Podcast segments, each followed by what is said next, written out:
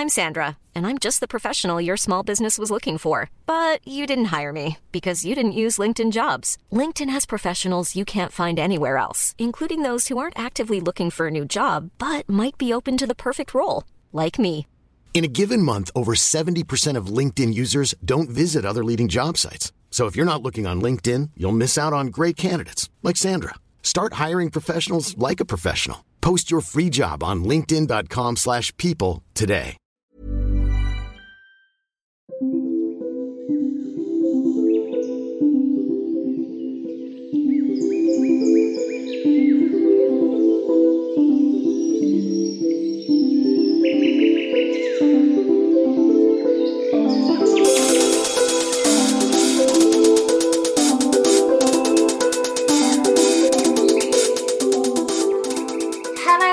Welcome to the White Witch podcast with me, Carly. Hope you are all well, witches. I haven't got a book review for you today, I'm sorry to say. Struggled with some real doozies of books recently, but reading a couple currently that I will be happy to recommend on the next episodes.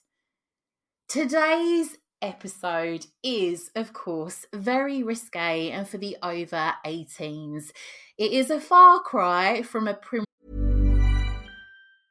Many of us have those stubborn pounds that seem impossible to lose, no matter how good we eat or how hard we work out. My solution is PlushCare. PlushCare is a leading telehealth provider with doctors who are there for you day and night to partner with you in your weight loss journey. They can prescribe FDA-approved weight loss medications like Wegovy and Zepbound for those who qualify. Plus, they accept most insurance plans. To get started, visit plushcare.com slash weight loss. That's plushcare.com slash weight loss. Hey, Dave. Yeah, Randy. Since we founded Bombas, we've always said our socks, underwear, and t-shirts are super soft. Any new ideas? Maybe sublimely soft. Or disgustingly cozy? Wait, what? I got it. Bombas. Absurdly comfortable essentials for yourself And for those facing homelessness. because one purchased equals one donated. Wow, did we just write an ad? Yes. Bombas. Big comfort for everyone. Go to bombas.com slash ACAST and use code ACAST for 20% off your first purchase. Rose Hill episode talking about tea sets and trips to the woods.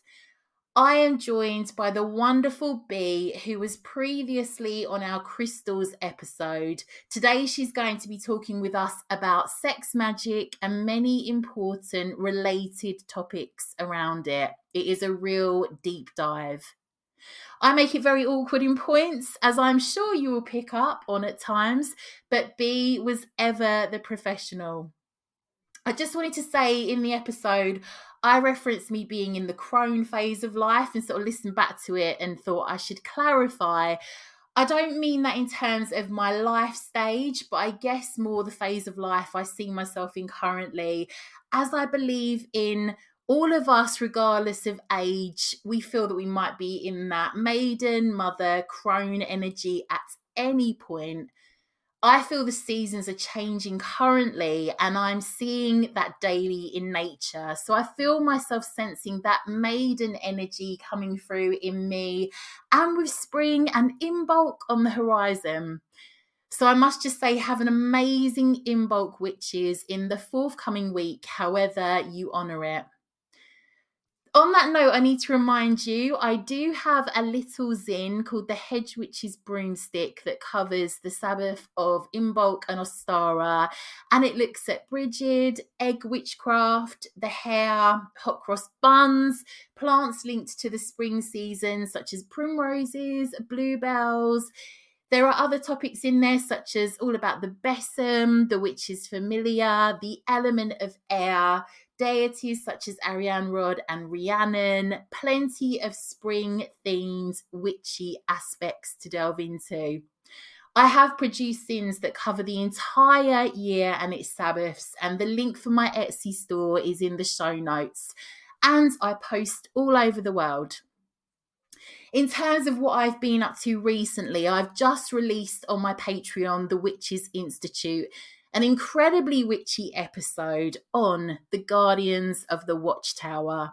It was one of the most interesting rabbit holes I have been down recently.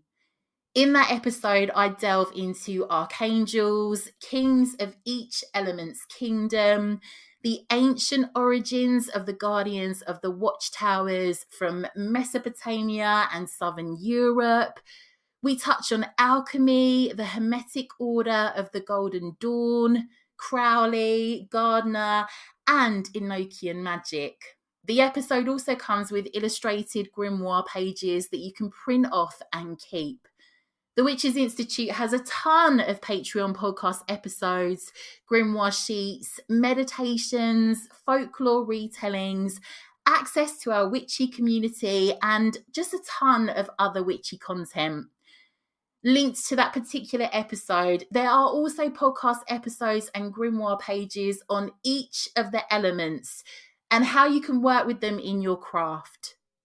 But for now, join me and Bee after the break to talk all about sex magic.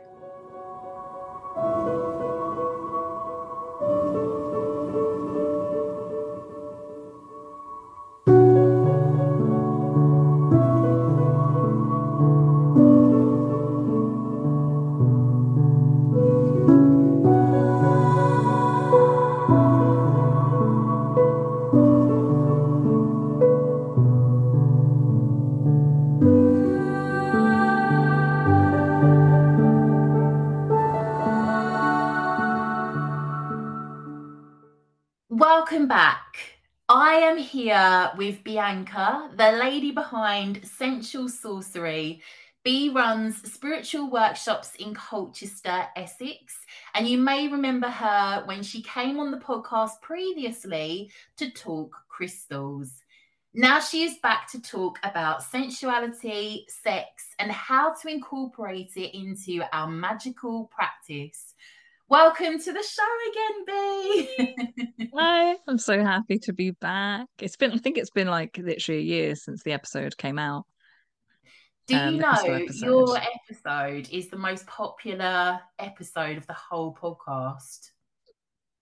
I'm so happy to hear that. I've had some really good feedback from it when people have come to see me in person. They've been like, "Oh, I listened to your podcast; it was amazing," and I was like, "Oh, thank Carly." no, I loved doing that episode with you, and obviously, you know, become firm friends since. So I'm really glad mm-hmm. to have you on. I um, yeah, I was gonna say we're looking at a very different topic today. So, firstly, yes. I, I wanted to ask how you ended up doing this practice yourself. So I've always been quite a sexual person uh, and quite a sensual one as well. I'm quite at times been quite hedonistic. Um, and I was always like the horny one out of the group. I was always like the one with the, the dirty mind and things like that. Mm-hmm. Um, and I've always kind of been in touch with my more fiery side. Um, my mum was quite good at not encouraging it in a way, but kind of creating safe spaces for me to discuss the topic of sex and stuff. Yeah. And then as I've got more into my spirituality, I'd probably say in the last four years, when I started working with Aphrodite Venus, it just made sense to start looking into it more and start yeah. incorporating it. Um, and it probably started off with like mindful masturbation and then kind of excelled from there. Can you give us some insight into sex magic and how we might want to get started with it? Mm-hmm. So, first of all, disclaimer just that I, so people are clear that I'm not a qualified sex therapist, I'm not a healthcare professional, um, but I am a very body, body positive, sex positive person um, and that this is all for people aged 18 and over and things like that. Just wanted to get that all out of the way because it's good to discuss your boundaries before getting involved in anything sexy. Yeah. So I think the first step would be in learning what I mean by sexual magic and sensual magic is that sex and fertility is all around us all the time and we probably work with it without realizing. So this is just things like when you're watching the birds and the bees flying around um mm-hmm. that like there there's sex about. So just bees going from like one flower to the next that's sexual energy. It doesn't have to be penis in vagina sex um and it's just about living in that embodied um version of yourself. And you can start to incorporate it in ways like trying to be more mindful of your body. So when you're eating your food, when you're feeling the sun on your skin, um, and kind of picking up on the idea that we're all made from a sperm and an egg, um, despite what people's identities might be. We're all created from the same thing. And this is what makes it inclusive, no matter what your gender identity is or what your sexual orientation is, is that we're all made from sperm and an egg. We're all made from creative energy. Um, we should be looking to have a balance of masculine and feminine within ourselves so that we can produce things into and manifest things into the life around us. Does that make sense? Absolutely. No, absolutely. Mm-hmm. And you just saying that, Bee, has just made me think like, honestly, I am getting a little bit of a, because this is kind of a collective thing across the years. When mm-hmm. I start talking about sex, there's always a little bit of the feeling of shame that comes up mm-hmm. because that is what we've been taught. And it's kind of, if you, whenever I look to my craft and I kind of very much align with the Morrigan. I really resonated with mm-hmm. what you said about being out of your group, the really like sexual one. I really hope my mum's not listening to this, but if she is, she's a grown woman and she's going to get it. I really resonated with what you said about in your group and the dynamic because I always used to get ribbed for being like the less glamorous, like Samantha Sex in the City one because yeah. I was the same. went to an all girls school, you know, it was just like sex was just on the brain all the time and you know that so i get that but mm-hmm. i think when i came to the craft it was the first time i was like oh my goodness we've been so you know it's just so inherent the shame that comes around talking about sex but then if you look at pagan rituals and you know going like maying and so on and going off into the woods and kind of you know like maybe like swapping partners and all these things and conversations about um, different rituals and so on that link to fertility, ancient mm-hmm. ones. It's only, in my humble opinion, as you know, the church came in and then ultimately it's demonized and there's tons of shame around it. And that still is kind of inherent in a lot of us. We've come into this topic, and hopefully, we can kind of get rid of some of that on our conversation today. yeah, and it, it, takes time. Like I still struggle with yeah. it sometimes, uh, and I get imposter syndrome as well because I think you know when I'm talking about sex, I'm trying to promote sex positive space and things. I think you know I'm not having sex all the time. I don't know how to do like all these tips and tricks that you know when you think of like a sex guru and you think that they can do like all these somersaults on penises or something. And then i get this imposter syndrome and i need to relate it back. Like we're we're all sexual in a sense. We're all created from sex. Even if yeah. it's through uh, fertility treatment that's still sex energy if that makes sense. Also this all links to abundance. You know when you were kind mm-hmm. of coming to um, looking at it in nature and so on. Now i know you have used sex magic in relation to manifesting can you talk us through why and how we should and could try this as a practice? Yeah. So you can just if you're already somebody who's doing um, the kind of manifestation things that are coming up at the moment, like journaling, working with the moon cycles, etc. You can do it all alongside that. Um, I think it really helps when do you know how you're meant to kind of visualize what your dream life would look like or whatever you're trying to manifest would look like you should really try and move it into all your senses and i think when you're um, bringing pleasure to your body whether that's just giving yourself a massage whether you're doing like mindful masturbation whether you're just playing with a, a area in your body that's particularly sensitive for yourself it can really tap you into it and i find that when i'm building up a sexual energy and getting closer to an orgasm um, although you don't need to orgasm for this to work uh, you're still building up that energy regardless as you're kind of being more in your body and you can feel the energy building if you're being kind of aware of how your body's going you can then try and visualize what it would feel like to say let's say for example i'm trying to manifest my business growing and i was wanting to have a shop I would visualize how that money would feel in my hands, how good my body would feel when I have a customer come through the door, when you make your first big sale and you feel that excitement in your body as you're feeling the pleasure and you keep kind of going and pushing forward and feel the excitement, how good it feels to have your dreams come true. And then upon feeling like you have built enough energy or through your climax, you can then send that out to the energy, that send that energy out to the universe. And I mean, at the end of the day, I've, I've I'm now talking about sex magic on a really popular podcast, so something must have been working in order for me to get to this point. You know what I mean? And I've used it for other things. Um, I've used it for to release pent up emotions such as anger or blocked tears, um, where I've built up sexual energy and then I've allowed, as I've been climaxing, to feel that rage surge through me or allow myself to kind of feel super emotional. Mm-hmm. Yeah. Um, which has been mind blowing because I've definitely had some suppressed emotions down there before that have been released.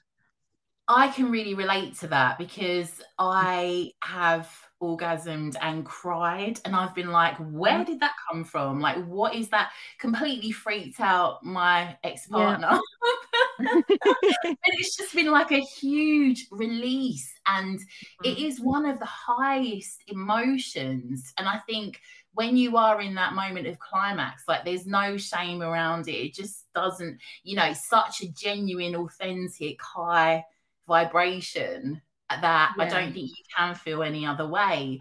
Um, mm-hmm.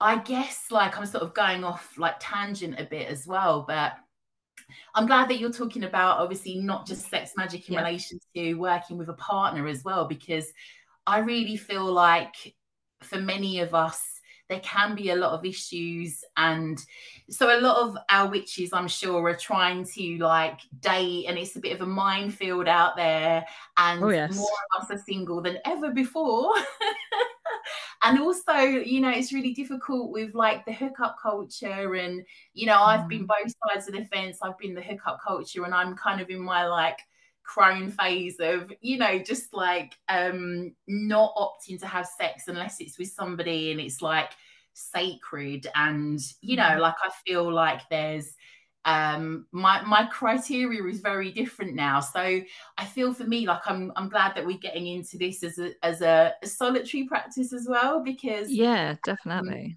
um, there are many you know there are many issues that um many of us might have around it as a practice with a partner.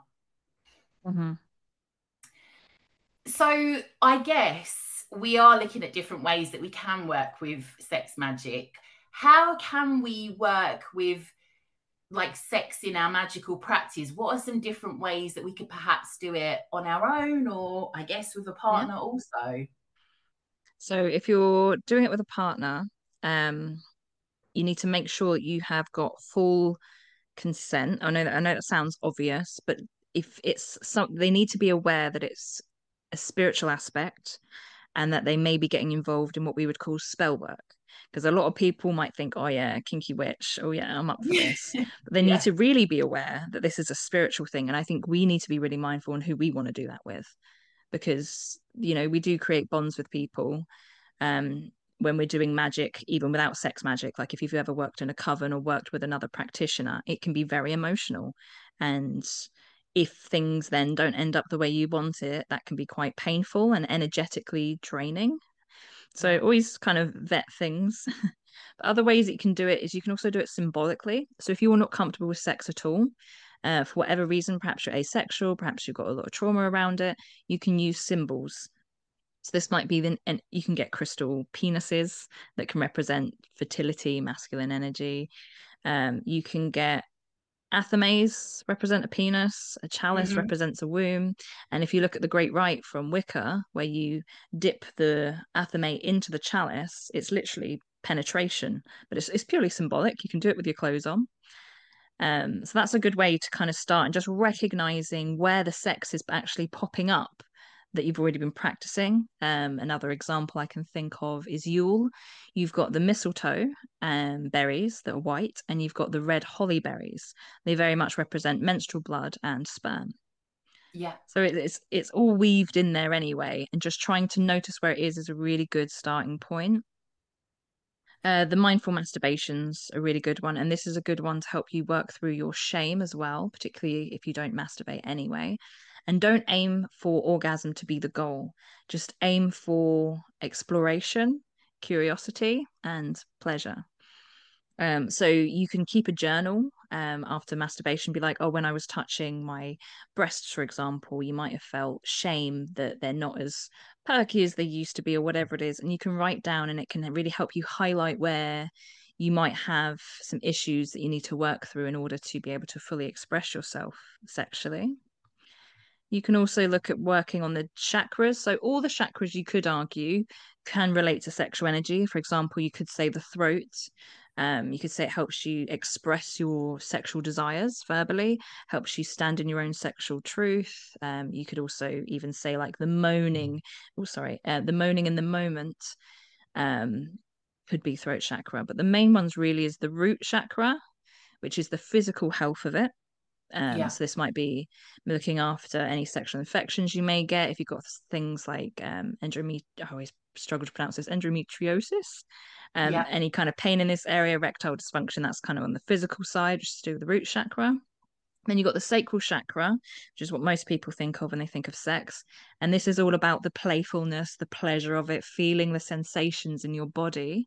And I've always found it interesting that the sacral is also to do with your inner child and it's the location of the genitals so it makes sense that it's about sex and child because you know we're all made from some form of sexual cells coming together. And then the heart chakra let me know if i'm speaking too fast by the way i get no no i'm listening. I'm listening okay.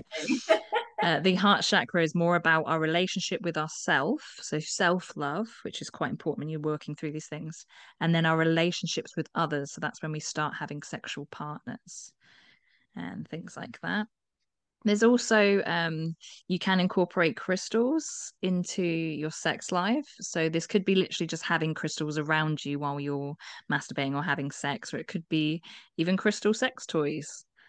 Um, I'm a proud owner of a rose quartz dildo, and I absolutely love it. Don't always use it sexually because it can be quite cold, but it's yeah. it just it's cool that you can do that. Um, you can even go into kinkier side of things. Always be play safe um, whenever you get into any kind of kink or any kind of sex, to be honest.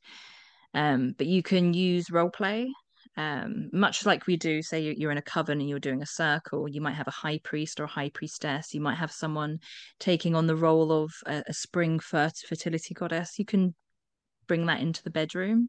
Um, you've even got old t- tools like the scourge, which is basically a whip, again be safe with your practices but you could if you're if you're into impact play you could bring that into its spiritual purposes as well. So there's there's there's a lot of things.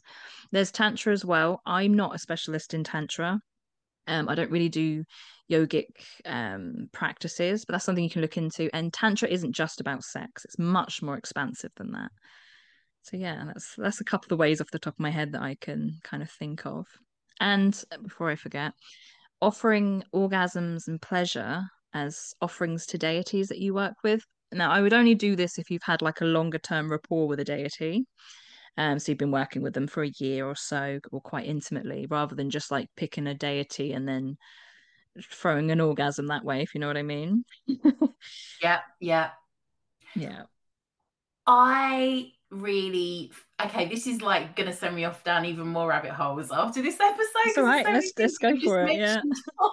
so many bits you mentioned. I'm like oh this is kind of brought up a tangent for me. I mm-hmm. think with the partner aspect the communication side is so key isn't it? Because mm-hmm. i just think you've got to before you get anywhere near that like have so many conversations about what's not going to happen, what you're not happy with. I'm really painfully direct when I like I'm I'm a right baggage when I meet somebody like potential partner? Because I will like it almost interview them on on everything and you know kind of have conversations about sex before we like weeks like before we're way off it mm-hmm. even happening because I've just got really specific boundaries. There's lots of things that are not going to happen and I feel like you know when you have those awkward conversations it just means everything is going to flow so much easier in the moment. Both of you have got your yeah. boundaries. You both know what to expect. And it has freaked some guys out that I'm that direct, but I just don't want to get there. And I think the issue can sometimes be, be, and I think you might relate to this as well, that I find porn can be a huge issue when it comes to sex and partners.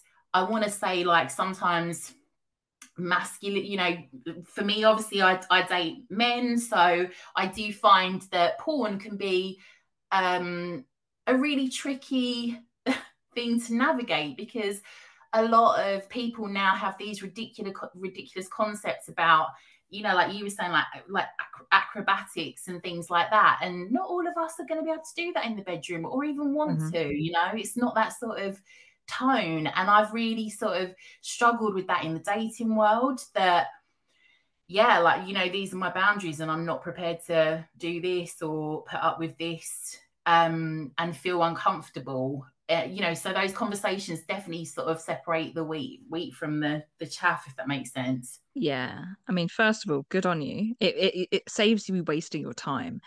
And you get to the point where you're like okay i want to sleep with you but haven't mentioned anything that you like or don't like and then it's just like oh cool great uh, you know is we i think as women we're often taught to not speak up when something's not good like there's the co- the common story of um, you're with someone and they don't know where the clitoris is and they're kind of rubbing your labia rather than the clitoris. Yeah. And we've been told just to let them do it and feel awkward when all it would take for us is to just direct the hand and go, oh, yeah, baby, that's it. Um, yeah. So, yeah. Yeah. But when men are told, yeah, I want you to do this, I want you to bend over, I want to have sex with you. And it's like, it is imbalanced. And I think if someone is perhaps a little bit immature sexually, and it's not necessarily a fault of theirs, we, we're not, no. we're not given enough education in it um, but it can scare them off. But it's probably good that it has, if that makes sense. Absolutely. Um, like and if, not, they're willing yeah. to, if they're willing to work with you and understand what you, mm-hmm. a lot of like sexual partners will want to hear what you like. They're not going to force on you what they want you to enjoy. And I think that's really um liberating when you um get to that point if that makes sense so yeah um yeah it's just i really i really value um having those awkward conversations very early on and yeah yeah so when you finally like, get to that stage it's, it's it's you know it's a great process. It's a great experience mm-hmm. process. A great experience all around. Yeah. Like i'm a little bit of a kinkster um like to someone who's very vanilla and there's nothing wrong with being vanilla i'm quite kinky but in, within the kink community i'm not that kinky. Nonetheless um there's it's really important if you are wanting a kinky partner that you discuss what your fuck yeses are and what your hard yeah. no's are that you discuss safe words and things like that. Like it's a must. You must do it otherwise you could end up in some really sticky situations unintentionally. You could unintentionally hurt people. And then you've also got your aftercare. Like what are you looking for out of this? You know like afterwards if i have sex with someone i like words of particularly if it's been kinky or a bit different, I guess. Words of affirmation go a long way, like, oh, that was amazing. I really enjoyed that. And then the feedback of talking about, oh, I would love to do more of X, Y, or Z. Um, yeah, people don't talk about sex enough. Um, people get really awkward around it. And sometimes I get awkward when I've brought it up, and then I see someone else get awkward, and I'm like, oh no. I think and it's a very think, British thing as well. mm-hmm, and I think sometimes it gets misinterpreted as right. I'm talking about sex. I'm not sexy talking you. And I've had people, oh, I spoke about sex and they're like, oh, you've been coming on to me. And I'm like, oh no. yeah, Sugar. Yeah. No, I haven't. I've been talking. Like, you'll know if I'm coming on to you. Trust me. Um, I'm just talking about sex. And yeah. Um, and regarding the porn thing, it is tricky because I'm not anti porn. Um, but I think, yeah, but I think we need more like there is such thing as ethical porn and pay for your porn um and I try to stay away from pornographic images because as much as it arouses me post watching it i'm like oh wow she, you know she didn't have cellulite.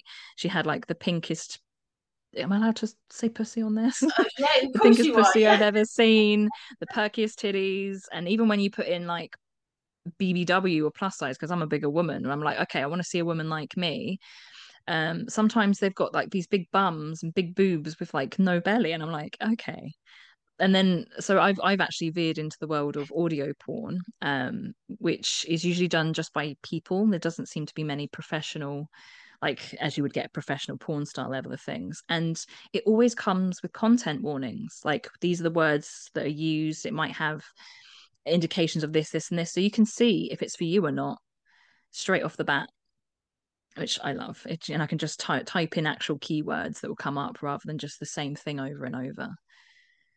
But yeah, I think so there needs to be a balance. Sorry. So my issue with porn is that I don't feel that a lot of it is female friendly, and I guess we all have mm-hmm. different moods, and we might want to take a bit of a, I don't know, you know, maybe like a little bit of rough. Um, but for me, you know, if I'm very much like straightforward. Like if you pull my hair or if you put your hands around my throat, you may find my fist connects with your face. I wouldn't really do that. I'm, I'm a lover, not a fighter. But no, but you want that no. reaction.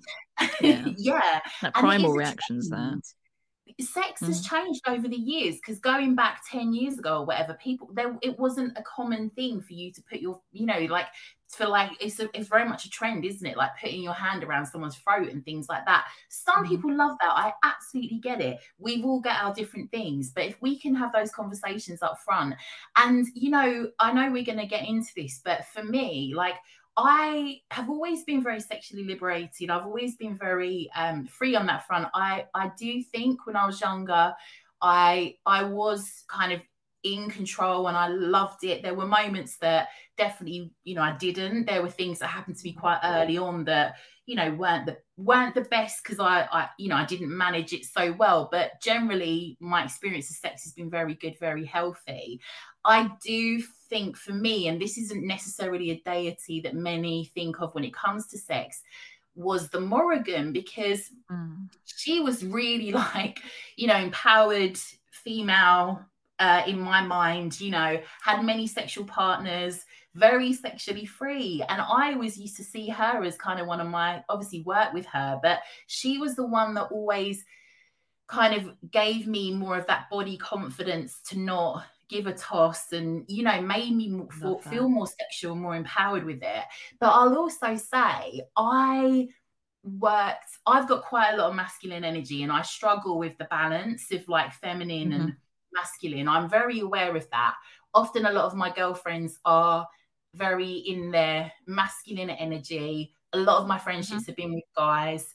I've worked in very male dominated environments. And i always think you know when when I was younger, and I think even, you know, a lot of us can probably still think this that, you know, it always amazes me what people's um like attractions are because we watch porn and everything looks so perfect. But mm-hmm. I know some, you know, different friends of mine who've got really different standards of what they fancy compared to what the media tells us that we should and what they find attractive and so on. You know, I I've like like genuinely and i'm i've always been a bigger lady myself and you know i'm not going to toot my own trumpet but i've gone out with some really nice good looking guys that i wouldn't necessarily mm-hmm. say that i would have thought i was their you know kind of type and i just think that we just don't we we assume so much because what we see in the media through body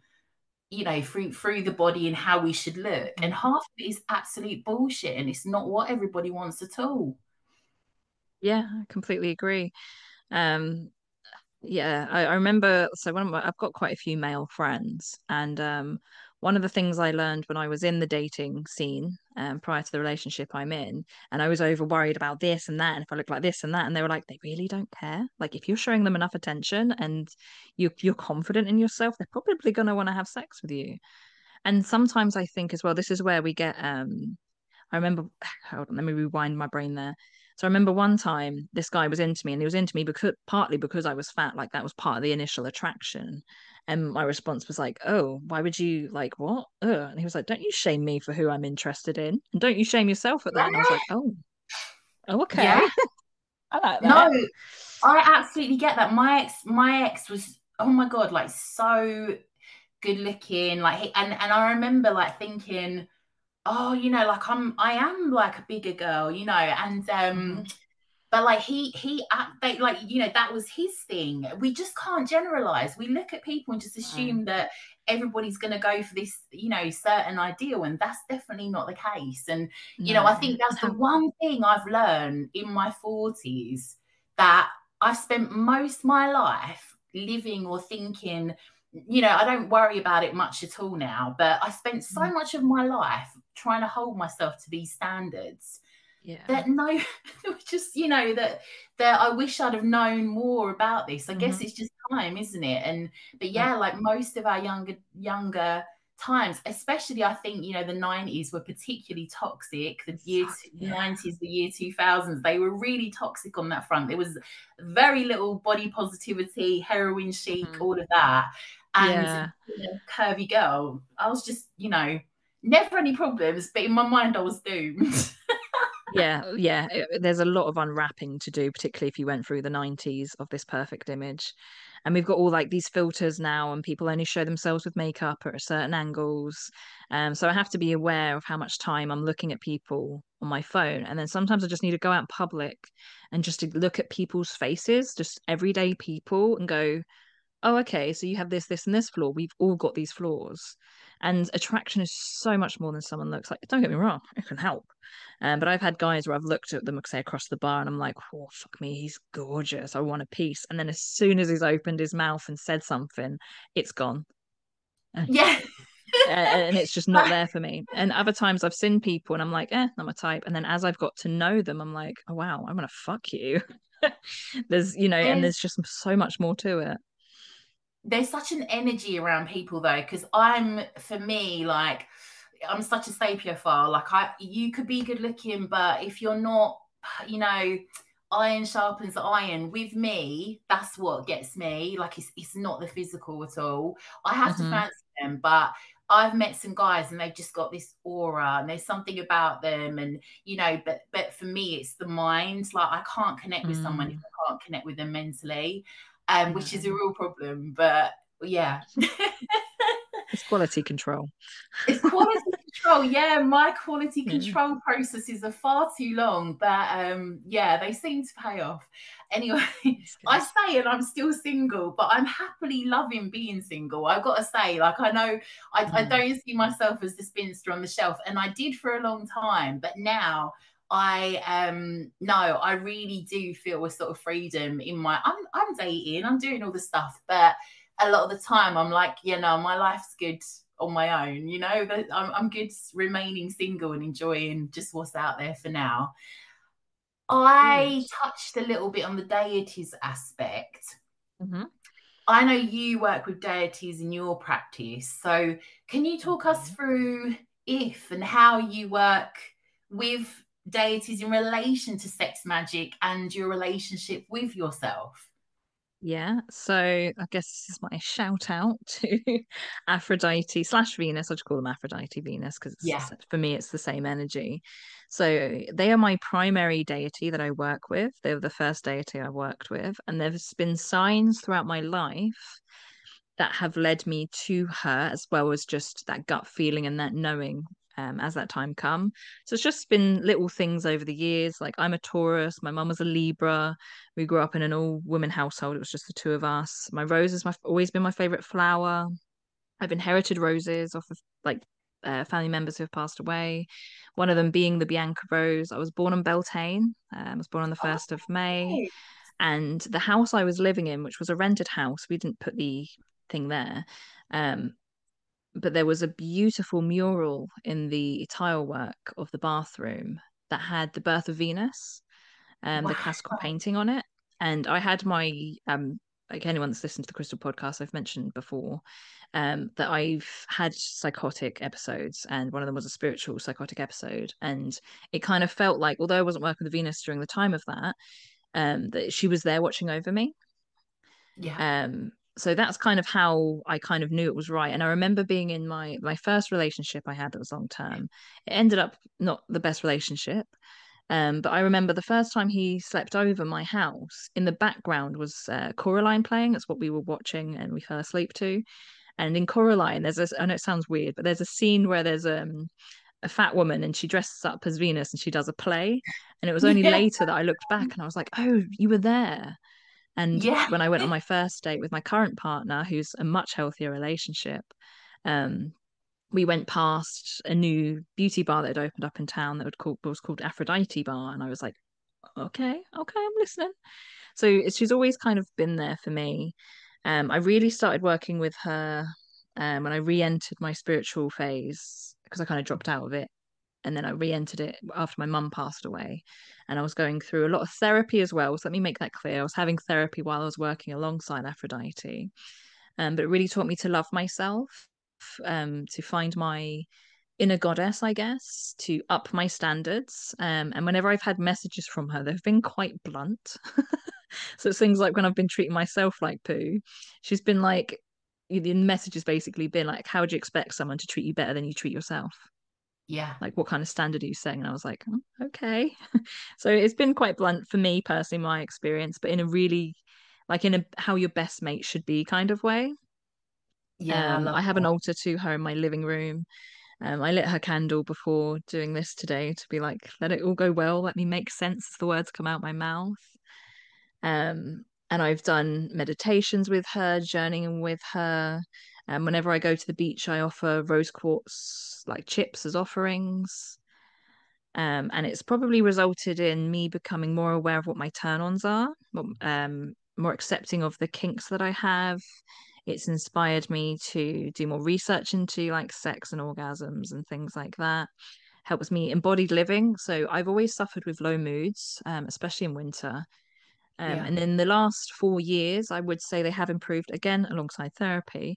Um, but I now, so Aphrodite isn't just about sex and having relationships, but it's about love and joy and laughter in life.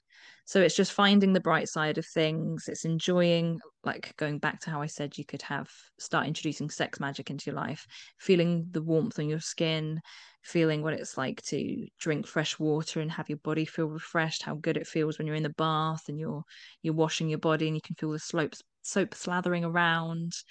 Um, and that's just brought more joy, more joy in my day to day life, and I fucking love it so much. um, yeah, working on the body image is, is always an ongoing issue. I've had issues with um, body dysmorphia in the past, and it still crops up here and there. Um, and I've ended up with much better relationships, much better friendships. Um, yeah, much much better of a time in general. oh, I really, I really relate to that, especially around. I was always completely disconnected from my body because I was always so in my head mm. as an overthinker. And the only reason, so I'm like an, I'm obsessed with weightlifting. I've bored most of our listeners with this, and I still am. It's like been a long going thing, but it's the only time in my life, and I appreciate that's a very I'm very able body wise to do that because I know, you know, not all our listeners are going to be, you know, physically able to do this. We that I'm very conscious of that as well. But there are like, you know, other methods that we can connect with our body because God, the overthinking in relation to my body image was half the issue. And yeah. when I could like get out of my mind into my body with weightlifting or any form of even going for a walk or whatever, I did find that my relationship with myself changed, but also with my food as well. Um, yeah. And I feel like you were saying about Aphrodite, I don't know what it is, but I feel like I I have had so many. I like to think goddesses kind of tap me on the shoulder and say, "Can you talk mm. about me now on the podcast?" because like there's always times in my life and I'm like, "Oh my goodness, do you remember when like Aphrodite was like screaming in your face?" There's so many that have kind of I've had things come up for that I'm like, I can't work with all of them. So now I like embody the goddess just all the aspects of all the goddesses and the mm-hmm. maiden mother and crone and because i just feel like they're all there and i love them all and i can't choose one. So i've just decided to go with the goddess and i started you know praying to her working with her the last few months. It's probably around the time of we looked at like Elen of the Ways and i just really connected with that ancient like primal goddess energy. And um i think that's helped me in terms of connection with myself and like you were saying the sort of worth like the self-worth. And you know that's really reflected back to me with like i was saying like when i'm when i meet someone you know practically interviewing them for ages before i'll go on a date and you know being so straightforward my boundaries to the point where I think sometimes when you're direct, people can say that you're a bitch. And I've had that with guys that have been like, oh my God, you're mm-hmm. so high maintenance or a bitch or whatever. And when I've reflected on it and done therapy, you know, and so on, I'm like, no, you're not. It's just some people don't want you to have those boundaries for yourself, especially yeah. when it comes around your body and sex. And it's yeah. worth noting that those conversations can get some people's backs up if they've got no boundaries for themselves or that's an area that they're lacking in. Mm-hmm. Yeah, a lot of the time it's a projection for their own benefit yeah. and things like that. Absolutely, absolutely. But no, I really resonated with and the thing is you you got me about being born on Beltane, one of the most sexual Sabbaths in a beautiful way. and you know Yeah, like we were saying about the um oh my goodness like how much of the craft like the tools are related to mm-hmm. you know like the body parts like the maypole you know that's got phallic association yeah. all of beltane i find it so poignant you were born then and talking about this um but yeah it's it's just it's so amazing how stifled all of that would have been once the church was forced on people. Yeah.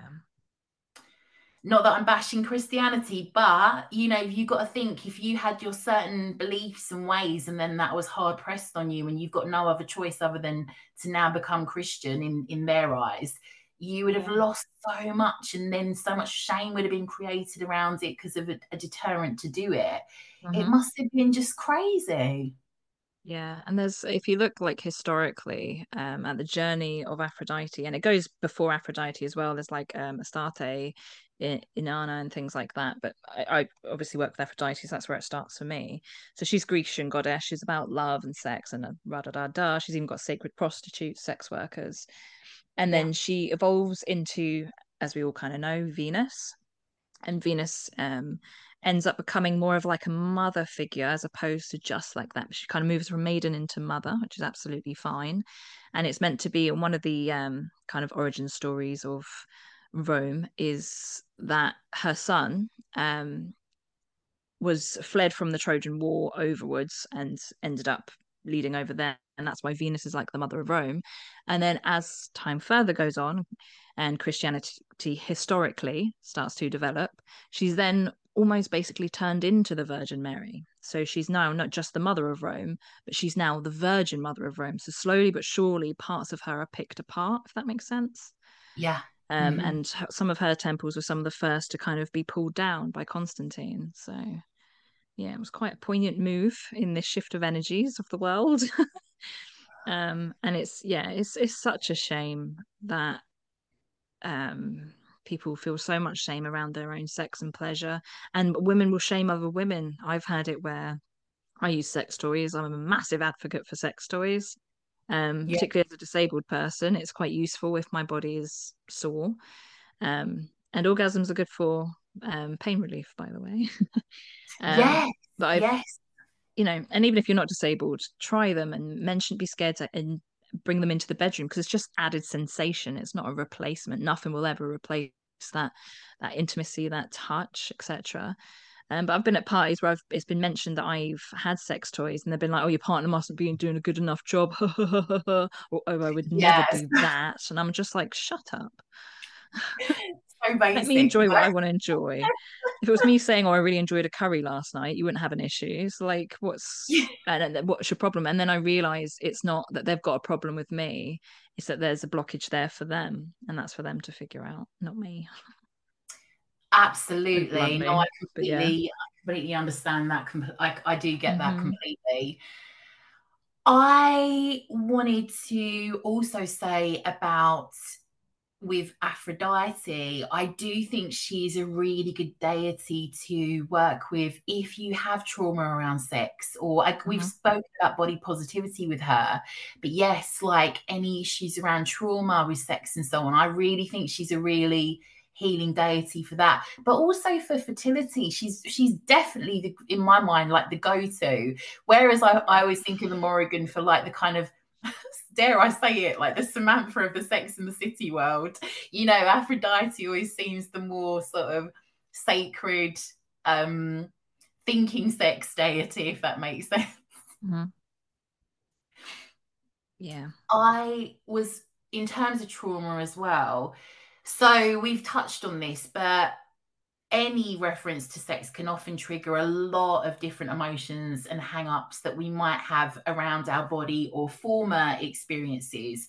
We touched on it a little bit, but is there anything that you have focused on yourself within your practice as a witch, or even in other ways that connects to and has helped you with this? Yeah. So, again, massive advocate for therapy, um, especially if it's been a specific trauma or set of traumas. Um, but you can work through just trying to improve your levels of um how can i word it? Self-respect i guess and learning to love yourself is probably the key place to start with it.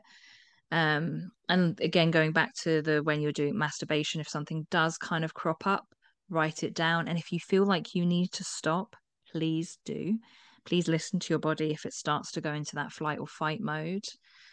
Um trying to undo some of the body image stuff uh, for me it was unfollowing a lot of beauty brands. Now i love doing my makeup um but a lot of the things it's like get this to make your it basically works off of making you feel inferior. Makes you feel like your lashes aren't long enough. That's why you need our lengthening mascara. You've got wrinkles so therefore you should try and hide it with this um, also had to unfollow certain fashion brands, um, and I, I try and stay away from what we call the fat pants, where you, you it sucks everything in. And I get some people enjoy them, but for me personally, I found that it was making me more shameful of my actual naked body. So I had to kind of stop using those and just spending more time naked with myself. Um, and that could involve just take if you don't feel comfortable being completely naked with yourself self maybe it's just one step at a time such as taking your bra off and just letting letting your titties hang while yeah. you've still got a top on but just feeling your body with that weight particularly if you've got bigger breasts i guess um, and just allowing your body to feel like that another thing that i did that's also very useful so i am disabled um, I have Ehlers-Danlos syndrome, so I get a lot of fatigue and chronic pain. So not only do I sometimes deal with the body image aspect and how my body looks, but it's also trying to deal with trying to have a relationship with something that physically hurts you is difficult. And one of the things that's helped me get over that is um, kind of doing meditations with my body or doing rituals with my body where I've gone to each body part and I've thanked them for the bits that they can do. So, for example, I would thank my feet for supporting my weight because I can stand up, for example. And then look, trying to look at your body as a functional, pleasurable thing rather than a visual thing because we're all going to get newsflash we're all going to get old we're all going to die and we're all going to be dust or rotting bodies, depending on your preference of how you're disposed of at the end of it. As grim as it is, um, the visual doesn't last there for long, but the pleasure will proceed over time. Does that make sense? Yeah. Mm-hmm. Um, and yeah. I think that's a good place to start um, and following i follow content creators that show real bodies. So i follow some plus for me some plus size content creators. Um, there's some plus size yoga instructors out there that allow you to adapt for where to pop your belly in certain positions and things and that's kind of counteracted it. Um, you might need to step away from the, the stereotypical porn and try to just see what works with your own fantasies and imagination um, and things like that. Spending time in front of the mirror can sometimes help, sometimes make things worse. Um, again, also, if you've had any issues with body dysmorphia or any kind of eating disorders, you might, you really might want to do this alongside a healthcare professional because the last thing you want to do is trigger and have like a setback with things. So it's a delicate process. Um, take it slow and easy, and if it works, keep going. If it feels, if it's make things worse, stop and try again. Oh, I love that. Absolutely. And and that's the thing, isn't it? It's kind of sometimes as well when we get emotions come up. Sorry, I'm talking kind of more in the sexual, so in in in a, a sex situation. Mm-hmm. Sometimes it, it can be confusing sometimes things that come up for us. And like you said earlier, sometimes it's kind of stepping away from it afterwards and journal, journaling on it and trying to identify what that core emotion is. Because I've had that in situations with someone and at the time I'm like what? Why do I feel really triggered by this? What is this from?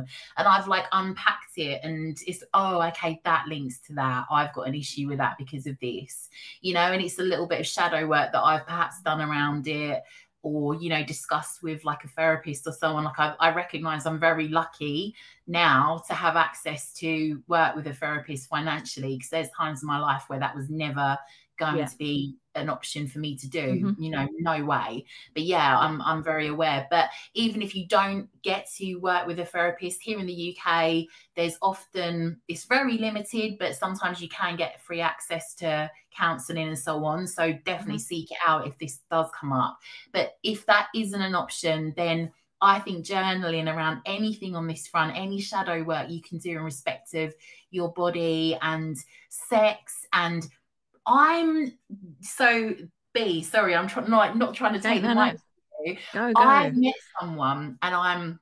Oh my god, I feel really weird saying this, putting this out there. I've I've been interviewing someone and started seeing someone, and um, he's great. Like he's he's passed like lots of the things with flying colours thus far. I haven't got to that stage. And um, I've journaled on a lot of things that have come up along the way. Because when you meet someone, when you start having sex with someone, it's very hard to remember where you begin and they end. And that's often been my problem in relationships mm. or sexual relationships. So it's very good to, as you go through the process, no matter the stage of your relationship as well, to really like journal on those little triggers that come up. I think, you know, um, because it can be so overwhelming, especially when you are starting out with a new, new, sexual partner or even just having conversations with them before you've even got to that stage. So for me, that's been a lot of created a lot of sanity around this terrifying process, but enjoyable. mm-hmm. I think forgiveness, both self forgiveness and forgiveness of others, is quite powerful. Now, this isn't necessarily talking if someone's been assaulted, that's like a whole different kettle of fish, but it's more those bad sexual experiences that no one really benefited from or it was quite one sided. So you can kind of, I, this is what I've been doing recently. I've been working on the heart chakra, and part of that has been forgiveness for past relationships. I haven't worked on like the abusive emotional aspects yet, but sexually, I've looked at the sexual relationships I've had um, particularly when I've been like a teenager and things. And I've had to forgive myself for not having those boundaries in the first place. Forgive myself for allowing my pleasure to be to come second or not even anywhere in the lineup of importance things. Um, I've forgiven others for like I've been ghosted before, so forgiving someone for doing that because that's their own shit.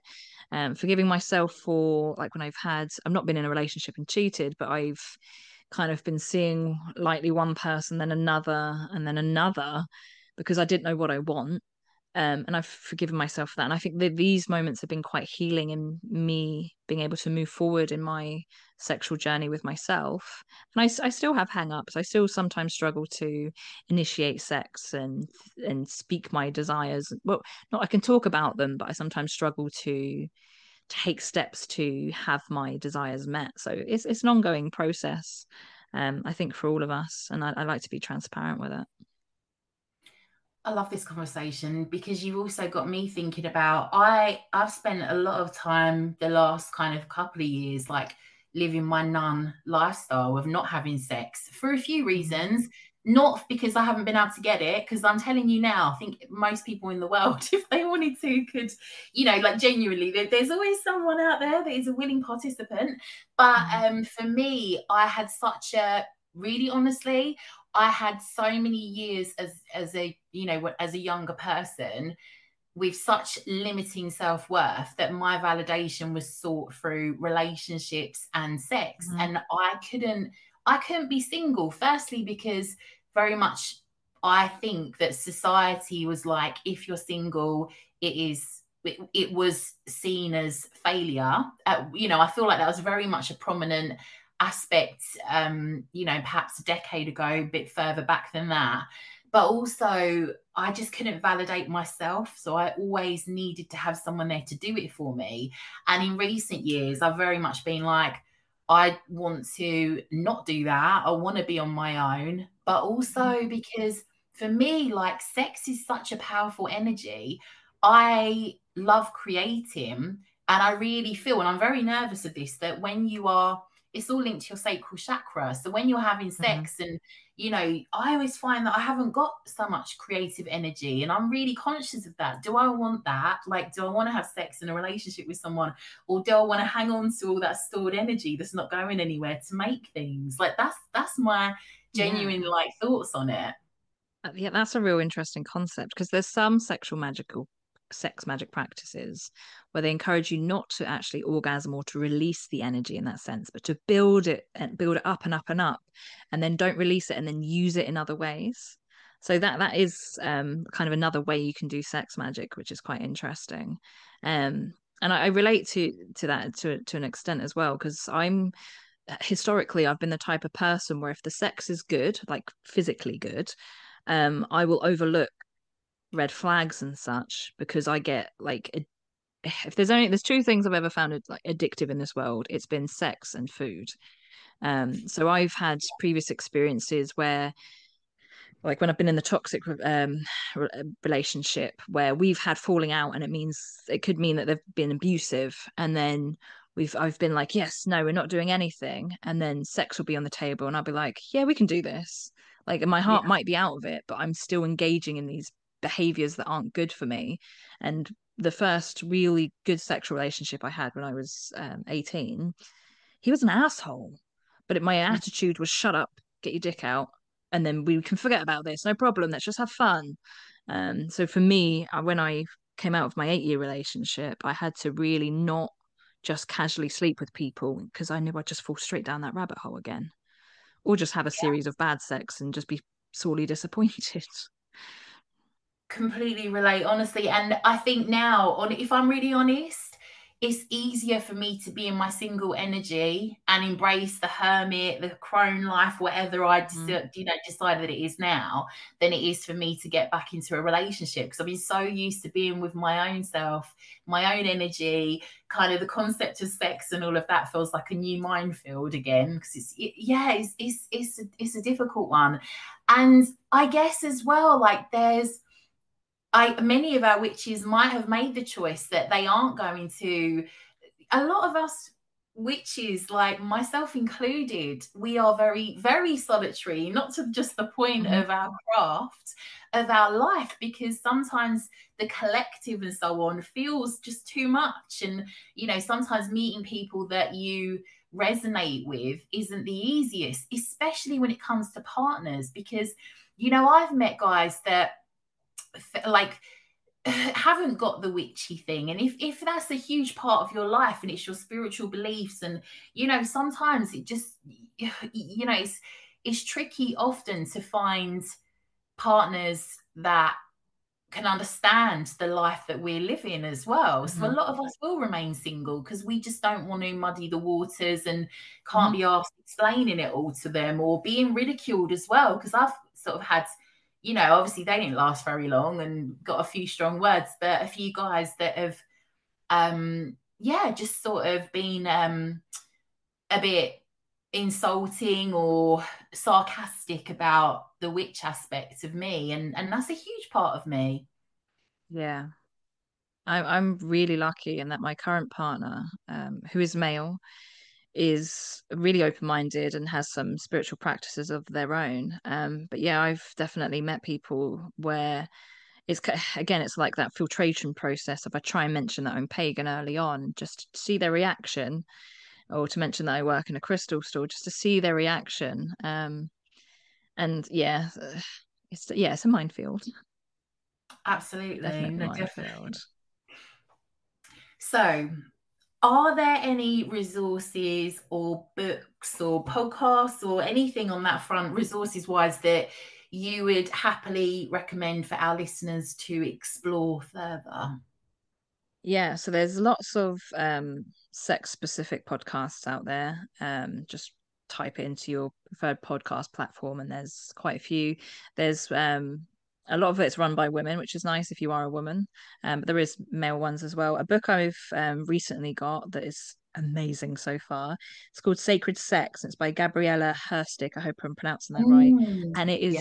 so good. Like she's got um activities that you can do. Like there's journaling prompts, there's tarot spreads, and the, the information is so good. And the she knew what she was doing because the book itself feels soft, and the font is like this blood red and it's mm-hmm. absolutely gorgeous. And I, I can send you a list of other things to put into the show notes as well, like some body positive Instagrammers and things like that. I'd happily share. And a book called oh, I always forget what it's called. Again, we'll put it in the notes. I think it's Sextrology.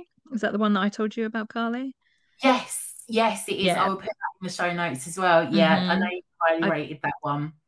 I've had that since I was I was probably about 16.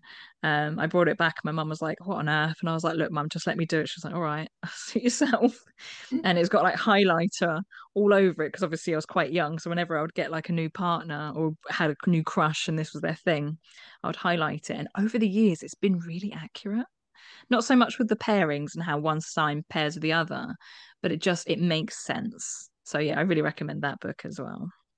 I'm a nightmare for that with especially like astro- astrological signs. I'm like, if I see, like see someone online, I'm like, no, that's not going to work for me as a Leo. and I know I shouldn't yeah. do that because obviously there's so many other placements you've got in your birth chart. Yeah, there is a little bit well. with me that's like, yeah, I already know how this is going to go. Yeah, your Venus and your Mars are quite important when it comes to sex. Venus, Venus more so in relationships and how you have like harmony, a little bit of the sensuality and what feels good. Mars is more in the passionate, primal kind of essence. And then the moon is to do with your emotions. So the moon's quite important in that aspect as well. But your sun sign definitely gives off first impressions, if you know what I mean. Well, you've obviously been doing a lot, and I know you've got mm-hmm. a lot coming up this year as well. So, what can you tell us that our witches need to know about? Yeah, so in these this coming year, I've got um they're in person at the moment at Colchester, Essex.